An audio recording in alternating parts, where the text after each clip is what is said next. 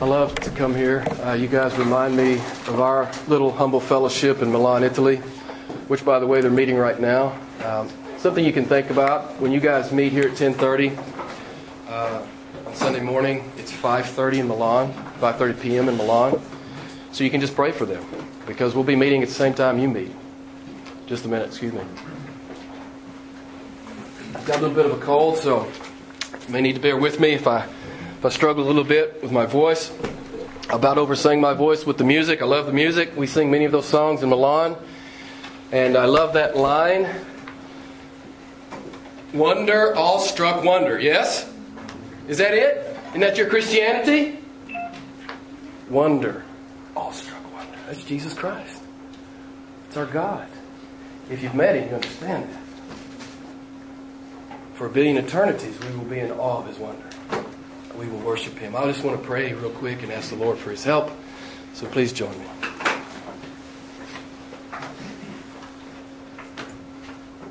Beautiful, awesome God, we do praise you. There is no God like thee. No God loves like you love. No God redeems like you redeem. That we are full of wonder, awestruck Holy Spirit, come and teach. Open up your word for us and teach. Change us, encourage us, embolden us. Grow us, stretch us, convict us. Have your way with us, great God, we pray. In the beautiful name of Jesus. Amen. Until about noon yesterday, I was going to be preaching um, Numbers 13 and 14 to you.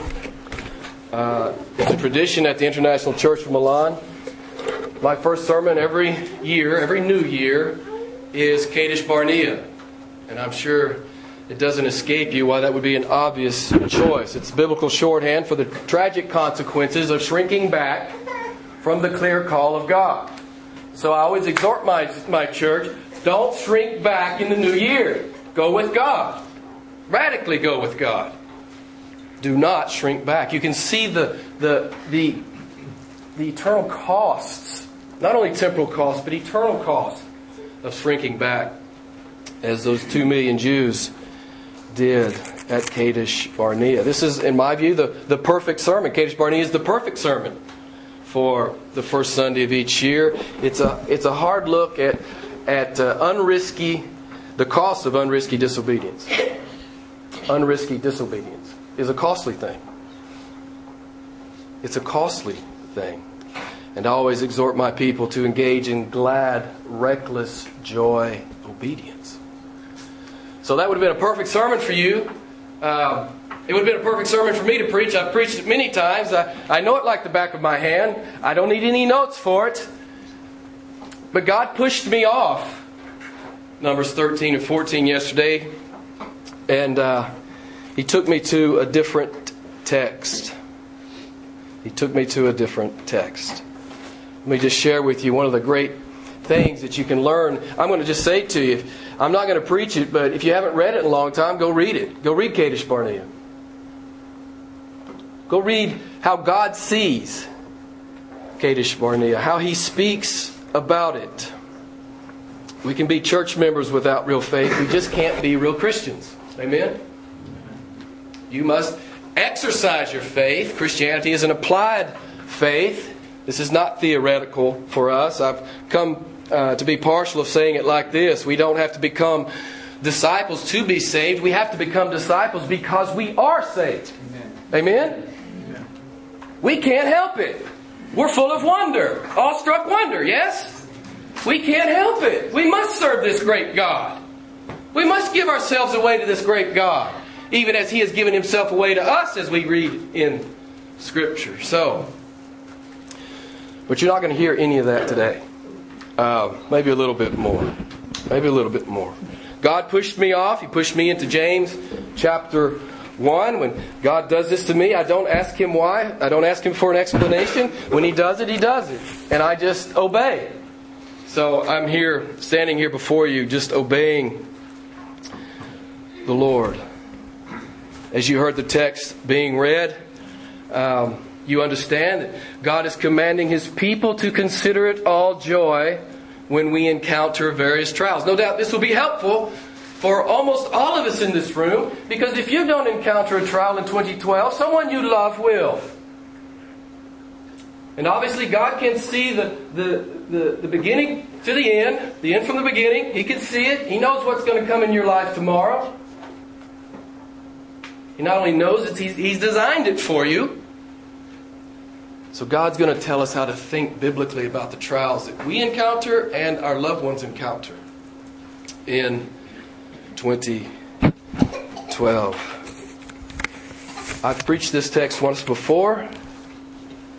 It is a precious memory to me. I, my sermon preparation, I pray and think and, and read and study. And, and uh, for, from Tuesday to, to Thursday, we take off on Monday. And then Friday and Saturday, I write the sermon. This is always my, my routine.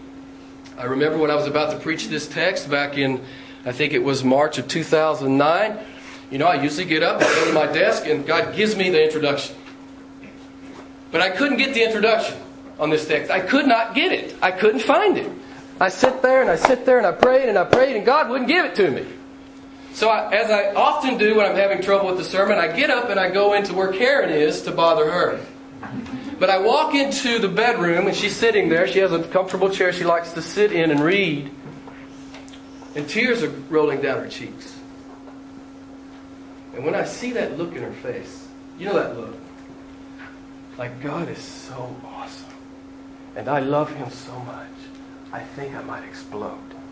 You guys know that look, right? You know that feeling. And when I saw that, I knew that she she was my introduction to this great text. James chapter 1 verse 2. She's my introduction. She knows what it means to walk through a trial. And those tears weren't about the, the radiation she was going to uh, take that next Monday. It wasn't about that. Those tears was because she was filled with wonder, awestruck wonder. In the midst of her cancer, her God was sufficient. Her God was sufficient. It's a beautiful thing. It's a beautiful thing. Karen and I, we began our relationship studying the attributes of God. Uh, it's informed the relationship, it's informed our married life, it's informed our ministry. Um, to, to really think and, and study deeply about who God is, it, it's a dangerous thing to do. It'll set you free. You, know? you just don't have to live by the world's rules anymore. You don't have to live a small life anymore. You don't have to live a conservative Christianity anymore. You can be radical if you really know who He is. And you can walk through any trial. Amen? Any trial. Our God is God. He's bigger than anything that we will walk through. He is intoxicating in the right way, and He is addicting to know Him this way and to relate to Him and spend time with Him. He not only enlarges our heart, He enlarges our life as we spend time with him and as we know who he is. I'll just share the passage. She was she was reading from from A.W. Pink. And the tears were rolling down her cheek. Okay, let me just share share with you what she was reading. She was reading this paragraph. A.W. Pink writes, Here's the sure resting place for the believer. Our lives are neither the product of blind fate nor the result of capricious chance, but every detail of them was ordained from all eternity. Do any of you believe it? Amen. Then why are you living your Christianity small if in fact you are? Why? You don't need to. You have license. We have license, brothers and sisters. We have license. We have license to live Hebrews 11. We have license. God expects His people to live Hebrews 11. If you haven't read it in a while, be another good book, another good chapter to read as you go into 2012. Continuing with Pink. But every detail of them was ordained from all eternity, is now ordered by the living and reigning God. Do you believe your God reigns? Live like it in 2012. Blessing or trial, live like it. Live like it. Not a hair of our heads can be touched without permission. God is our license. God is our license to radically live faith, and God is our license to have joy in the trial. God is our license. You know, Hebrews 11 is not about Abraham and Noah and, and uh, all the other guys, Sarah, Rahab. It's about God. It's about Him. God expects His people to be radical disciples. Karen showed me what she had written in the margin of the book of her book there, the Pink book. Uh, she had written, "All that comes to me comes through my Father's hands." Do you believe it? 2012 will be radically different for you if you do believe it, and you have not heretofore believed it. It will be true for all God's children in 2012. Were, I remember that, that year we had the women's retreat, and the emphasis was the attributes of God. And some of the women uh, didn't get it. I mean, they just didn't understand. Well, how's that practical? How are the attributes of God practical in my life? How can I put that to work in my marriage and in my finances or in my career? How can I do it? Well, we know, don't we? Those of us in here who are born again, we understand that it's eminently practical. Knowing who God is is eminently practical. It's the most practical thing you can know. Who He is. It's practical. It's necessary. Karen knows how to answer those kinds of questions because they really come in handy on days like June 26, 2008, and the doctor says you have cancer. If you know who God is, it makes all the difference in the world. It makes all the difference in the world. You know this is not bad luck. You know this is not some unfortunate occurrence.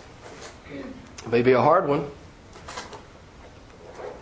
You know it has come through God's hands. And when the doctor says you have cancer, God is still good. God is still faithful. God is finishing the good work He's begun in you. God is conforming you to His Son. My beautiful wife knows this. And it was my great pleasure to watch her walk through it. Knowing who God is is absolutely essential. We're going to be serious about James chapter 1. The psalmists were all over this. They knew that God was their Sela, S E L A, not with, leave the H off. I know there's another one. Sela, S E L A. Who knows what that means in the Hebrew? We have PhDs in the room. Okay. You probably know what it means in Russian, though, right? it means rock. These, the psalmist couldn't get over this. He's my rock. Every day, He's my rock. Blessing or trial, He's my rock. I love that great psalm. Psalm 18, David explained, Who is a rock except my God? Yes? Who is a rock except my God? I love that psalm. Psalm 71, the psalmist calls God a rock of habitation. Yes?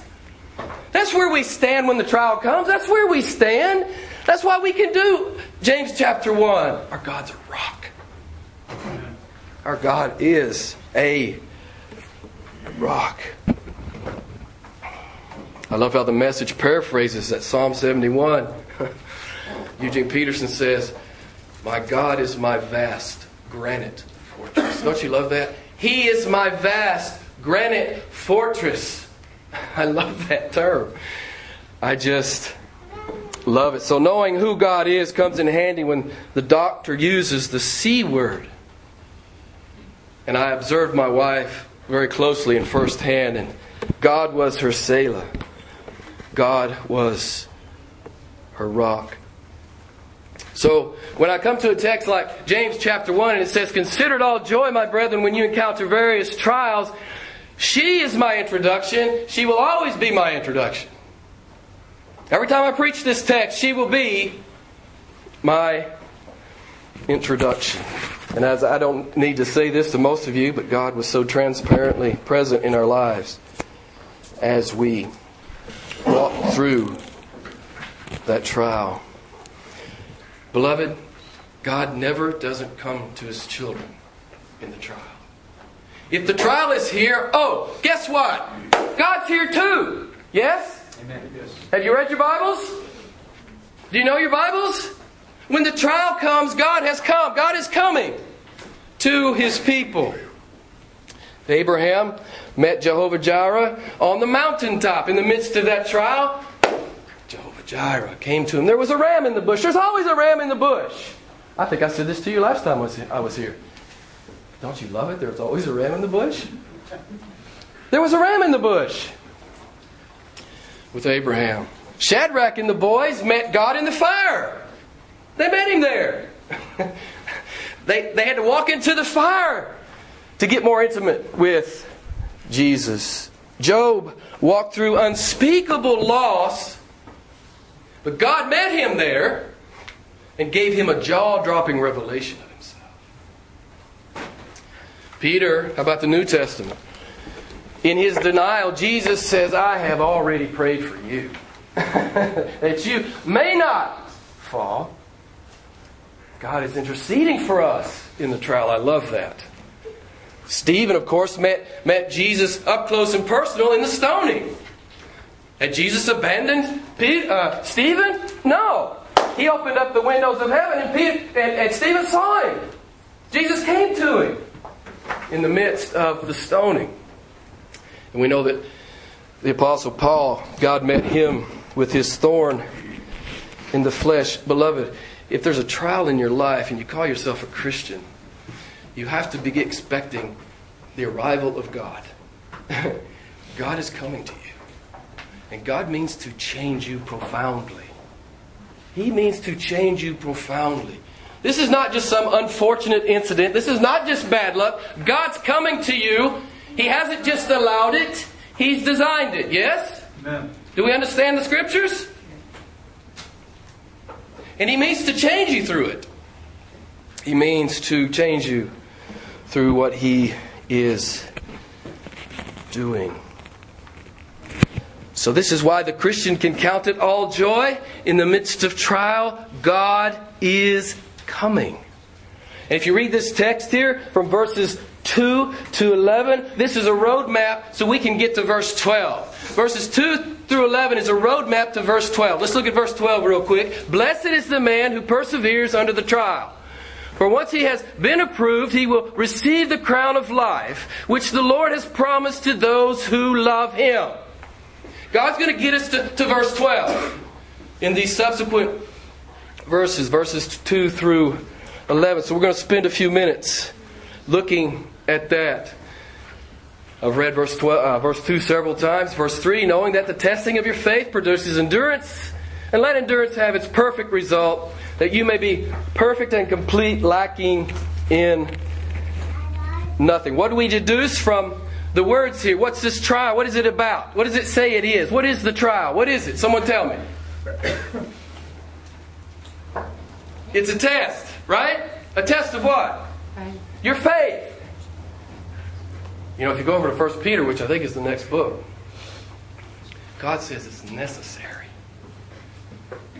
God says it's necessary that you might walk through trials.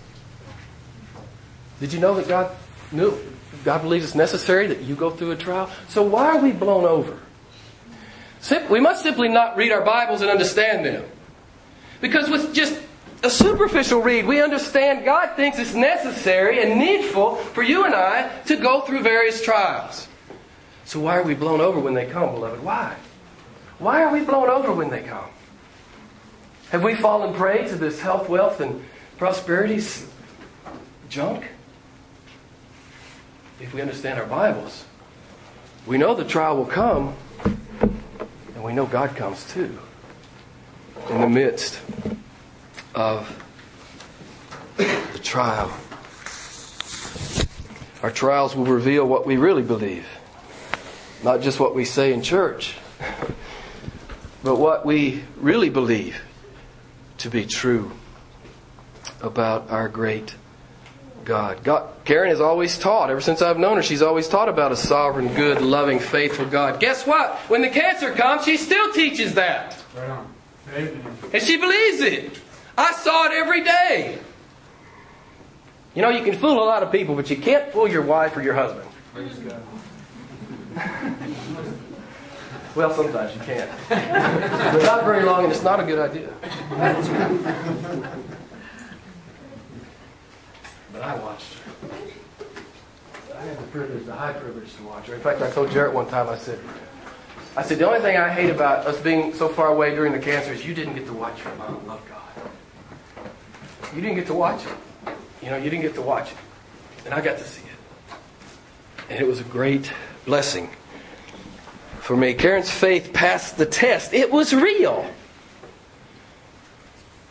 It wasn't built on health, wealth, word of faith, prosperity, stupidity. It was built on the God of the Bible. It was built on Sela. It was built on the rock. And when the storm came, you know, she didn't get blown away. She, she, just, she just fell on God. You know, she didn't fall away, she just fell on God. What she did. This is what God is saying. You can do this. You can do James chapter 1 because I'm God. Because I'm the kind of God I am. I'm trustworthy. Even when you must cry, I'm trustworthy. The Christian knows even when we must cry, we know we will rejoice. Yes? In the end, we know we will rejoice. It's one of the things that I think we're going to see as we go through the text. The Greek word here, translated consider in verse 2, it, one of the things it connotes is that to, it's to have authority over or to rule over. God says, let your joy have authority over your trial. Are you practicing that, beloved? Let your joy have authority. Let it rule over your trial. It's one of the things God is saying to us here. How do we do it? We know how to do it. Look at God. Right? Look at God. Stay on God. Made me think of Colossians Chapter 3 said there, God says, Set your mind on the things above, not on the things that are on the earth. We're to be heavenly minded through the trial. Heavenly minded through the trial. We're to think, we're to think forward. Right? Think forward. You know, the unbeliever, all he can do is look at the trial. That's all he can do. All he can do is look at it and wring his hands and moan and groan. That's all he can do. He has no other options. He's going to sit there and look at that trial and he's going to feel sorry for himself. He's going to make everyone around him miserable. That's all he can do is look at the trial. The Christian looks through it. The Christian looks past it. Even when we cry, we know we will rejoice. Yes? Beloved, in 2012, when the trial comes, fall on your Sela. Fall on your Sela. And get ready, not only to encounter Him, but to rejoice with, with great joy. rejoice with great joy. You know, Piper called his own cancer. Anybody remember what he called it? He made it pretty public. He called it a gift. It's an odd thing to call cancer, I guess. But if you if you read uh, Eugene Peterson's paraphrase of that text, here Peters, uh, Eugene Peterson says, "Consider it a sheer gift when tests and challenges come to you." God expects His children to think forward. What does the Bible say? These momentary light afflictions are what?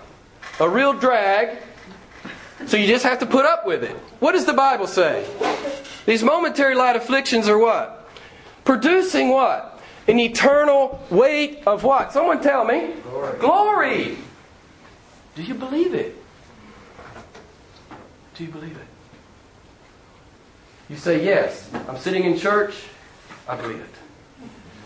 The question is, will you live it? I love it. It's your evangelism. It's your evangelism. It's part of your evangelism. When a trial comes, everyone around you needs to watch you fall on God. You need to understand He's the most real person in your life and that He's sufficient. He is.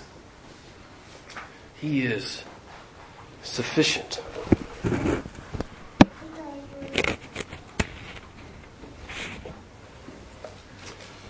We need to train ourselves to think like this. I know probably many of you, if most of you, know that this is how God expects you to think. He expects you to think rightly about Him, and He expects you to think biblically about the trial that He has designed for you. Okay, the doctor says you have cancer. And you have all the normal feelings that a human, every, the unregenerate man feels. You have all the normal, the, the normal feelings and reactions. Of course we do. We feel it in our flesh. But God says, my kids have an abnormal reaction. Not just a normal one, but an abnormal one. Yes, at first the flesh is, is afraid and we begin to, to worry and, and, and be anxious. But then we fall on our Sela. We fall on our Sela. The abnormal reaction, God expects it. God expects you to have an abnormal reaction when the trial comes. We are peculiar people, yes? We're to act in a peculiar way when the trial comes. We're to act differently than the world. When the bad news comes, I know we like to whine and worry. But God says, My children do not walk according to the flesh, they walk according to the Spirit. So, when the trial comes in 2012, beloved, what is, we need to ask these questions. What is God doing? What is God doing? Not, not why, God, has this happened to me? What are you doing, God? What are you doing? How will God reveal himself to me in this? What will he teach me in this? How will he change me in this? How does God mean to bless me in this? How does he mean to reward me in this? How will he respond? How, how will my response to this trial enhance not only my life, but my eternity? And how will those around me interpret the greatness of God by how I walk through this God ordained trial? When the trial comes, we need to immediately think God encounter. That's what we need to think. God encounter. Immediately. You have cancer. God encounter. Your child was, run over. God encounter. You've lost everything in the financial crash. God encounter. Love, this is how we're to think. This is how we are to think as Bible believing Christians. God says, Blessed is the man who perseveres in the trial. Let me ask you, Christian friend, are you reluctant to be blessed? we act like we're reluctant to be blessed. God says, Blessed is the man who perseveres under the trial. So when the trial comes, are you reluctant to be blessed? It's a very simple question. Are you hesitant to know Jesus Christ more intimately? Are you, are you hesitant to be more conformed into His image? These are the things God, God is doing in His precious child's life. I love how David uh, Powlison says it about the Christian. He says, We are 100% certain to suffer, and it is 100% sure that God will meet us there. I love that. I do love that. So I want to exhort you and encourage you to think biblically about your trials. God hasn't forgotten about you, He hasn't forsaken you. He is coming to you. He is coming to you. Verses 5 through 8 here. If you lack wisdom, ask God, who gives to all men generously and without reproach, and it will be given to him. But let him ask in faith without any doubting, for one who doubts is like the surf of the sea driven and tossed by the wind. For let not that man expect that he will receive anything from the Lord, being a double minded man, unstable in all his ways. God says, if you lack wisdom about what I'm doing in your life, ask me. Ask me. This is not a suggestion. This is a command. God says, Ask me. Now, God's not going to explain anything to you. We know when He came to Job, He didn't what? Explain anything. He didn't answer any of Job's questions. God just revealed himself to Job. God does not explain himself to his creatures, not even his, his, his redeemed. God never gives an account of himself to any man. But he will give you wisdom. He's happy to give you the wisdom to walk through it. Not the explanation, but the wisdom to walk through it. So, what does the Bible say over and over and over again about wisdom? How do we get wisdom? Where does wisdom start? The Fear of the Lord. The fear of the Lord. The fear of the Lord is it it starts. Wisdom starts there. Proverbs 9:10 says it beautifully. The fear of the Lord is the beginning of wisdom, and the knowledge of the Holy One is understanding. So we're back with Karen sitting in that chair crying. The knowledge of the Holy One is understanding. In the cancer, or whatever your trial is, the knowledge of the Holy One is understanding. It's not an explanation, it is understanding. Don't you love the Bible? Don't you love the Word of God? I love it. I know you do too. I know you do too. Karen didn't ask for, nor did she expect an accounting from God. She just fell on God. And God was sufficient, more than sufficient for her. Have you ever surveyed the Bible regarding the benefits of fearing the Lord? I don't know if you've ever done this. It's an astonishing thing. to have the wisdom of God, the fear of the Lord. Listen to all that God says, not all, but some. We are the friends of God, Psalm 25. We are cared for by God, Psalm 33. You see how this is understanding? You see how it's understanding when the cancer comes? You see how it's understanding? Because we stay on God. We don't fixate on the trial, we fixate on the one who fills our hearts with wonder, awestruck wonder. We are protected and delivered by God. We have no want, Psalm 34. We are recipients of God's love and compassion, Psalm 103. The Lord takes pleasure in us, Psalm 147. We drink of the life of God, Proverbs 14, 17. These are all the things that are applicable to one who fears the Lord. Proverbs 19:23, we are satisfied. Don't you love that? We are satisfied. Whatever comes, we are satisfied. Are you satisfied? Beloved, if you're not satisfied, you're off God. I don't care what your situation is.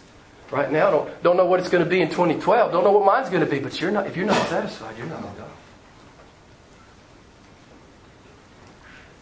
You don't have the knowledge of the Holy One ruling and reigning in your heart.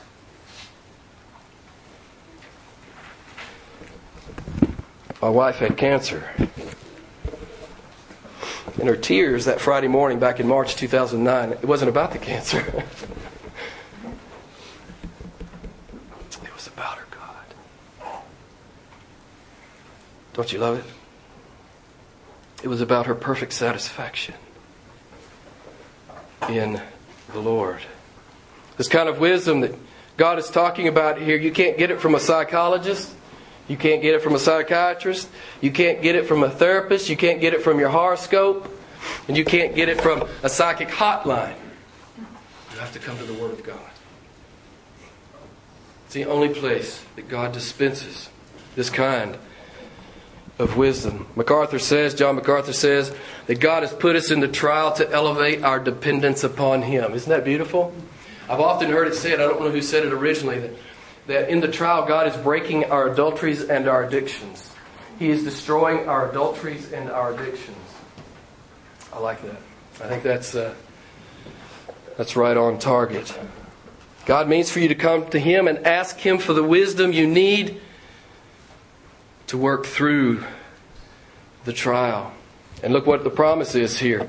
He generously gives without reproach. Don't you love that? He just gives. You know, as one theologian said, God gives and He gives and He gives and He gives. He never stops giving. He's the omnipotent giver. He gives open handedly, big heartedly, liberally. without reproach. He doesn't rebuke us. He doesn't scold us and reprimand us and reproach us. He gives. He doesn't say, Well, you should know that by now, Higgins. What are you bothering me with that for? I told you I'd get back at you. He lovingly gives. Just gives. this is how God is. He never stops. He never stops giving. Beloved, if you don't have the, the wisdom to navigate your trial, fall on your face. Fall on your face and cry out to God. He gives without reproach. Did you notice the that is this, the metaphor here, the, the illustration here is the is the ocean. You must have faith. You can't be one of these guys that, you know, is here one day and there the next day. You got to have faith. You know, Karen and I go to the sea in the summertime. We, are about 45 minutes from the Mediterranean. We go to the sea. We love to sit on the beach and the waves, we just sit there and listen to the waves break. On our day off, we just love doing that. But you know, the waves, I, have noticed that it's just always the same water all day. The, the water never goes anywhere. It's just the same water and it's breaking all day on, on the beach. It never makes any progress. It's like the double minded man that James is talking about here. He never makes any progress. He never makes any progress. He wavers. He's uncertain. He, he dithers. You remember what John Bunyan called the double minded man in Pilgrim's Progress? Anybody remember? Mr. Facing both ways. God says, Ask me with faith. Ask me with faith. I'll give you what you need. Verses 9 through 11. You might initially think, well, why is this in here? How does this fit the context? It says, Brother, uh, but let the brother of humble means humble circumstance glory in his high position. What's he saying? If you're poor, what? Think forward, what? I'm a co heir. Yes? Think forward. Yes, poverty can be a, a, a, great trial, can be a trial, no question about it. God says, think forward. Right? That's what he's talking about here. Your high position, your co heir. Think forward. Then he talks about the rich man. We understand that, that no doubt that wealth, great wealth, can be a burden. It can be a source of pride and self sufficiency. It can anesthetize the, the one who is wealthy to uh, what's really important in life. God says to the rich man, Glory in your humiliation. He says you're dust in the wind. You're, you're like grass. Glory in that. Think forward. Don't get caught up in your temporal, your temporal wealth. Poor man, be heavenly minded. Be a good steward of your poverty. Rich man, be heavenly minded. Be a good steward of your wealth. So we have arrived at verse 12. Blessed is the man who pers- perseveres under trial, for once he has been approved, he will receive the crown of life which the Lord has promised to those who love him. If you want the, the Jim Albright paraphrase, happy is the man who stays on God in the storm. Happy is the man who stays on God in the storm. Happy is the man who falls on his Sela. Happy is the man who, who, who lives within that vast granite fortress. Happy is the man who lives by the knowledge of the Holy One. Happy is the man, for his faith has been shown to be genuine. It has been approved. I was thinking this morning, as I was going over the, the text, I was thinking this morning, you guys go read Revelation. You know all those overcoming verses in Revelation, right? All these awesome thing, things God says about those who will overcome. Yes? Those who will overcome. And I, I was just astonished when I read this morning Revelation 3 21. I'll read it to you really quickly. Revelation 3:21. Listen to what it says. He who overcomes, I will grant to him to sit down with me on my throne. you know, if I didn't read that in the Bible, I would think, well, that's, that, there's no way that would be in the Bible. There it is. As I also overcame and sat down with my Father on his throne. Go read all the overcoming verses in Revelation. Blessed is the man. Yes, blessed is the man. For a billion eternities, blessed is the man who perseveres in the trial.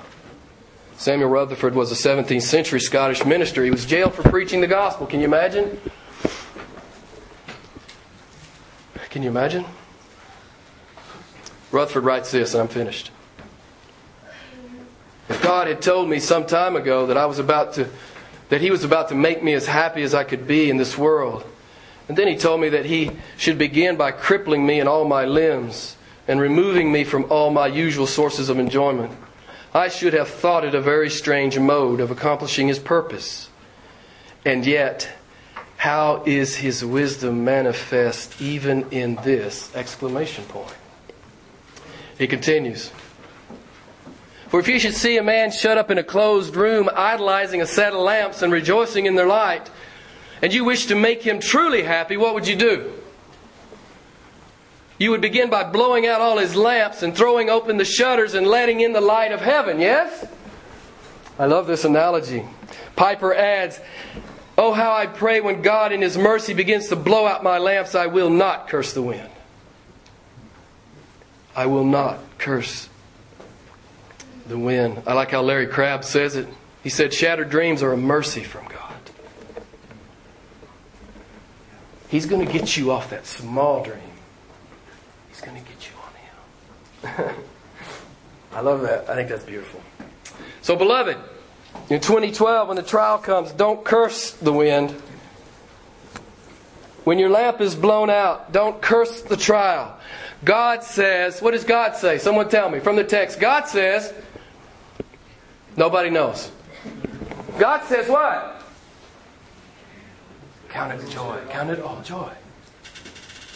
Count it all joy. And why can we do that? Why can we do it? Because He's coming to us. He's coming to us. Blessed is the man who perseveres under trial. For once he has been approved, he will receive the crown of life, which the Lord has promised to those who love him. I want to invite you to join in the congregation for just a concert, a, a, as you guys like to call it here. I like that term. May need to incorporate this term at the International Church Milan. A time of prayer. So let's let's do that now. Let's do that now.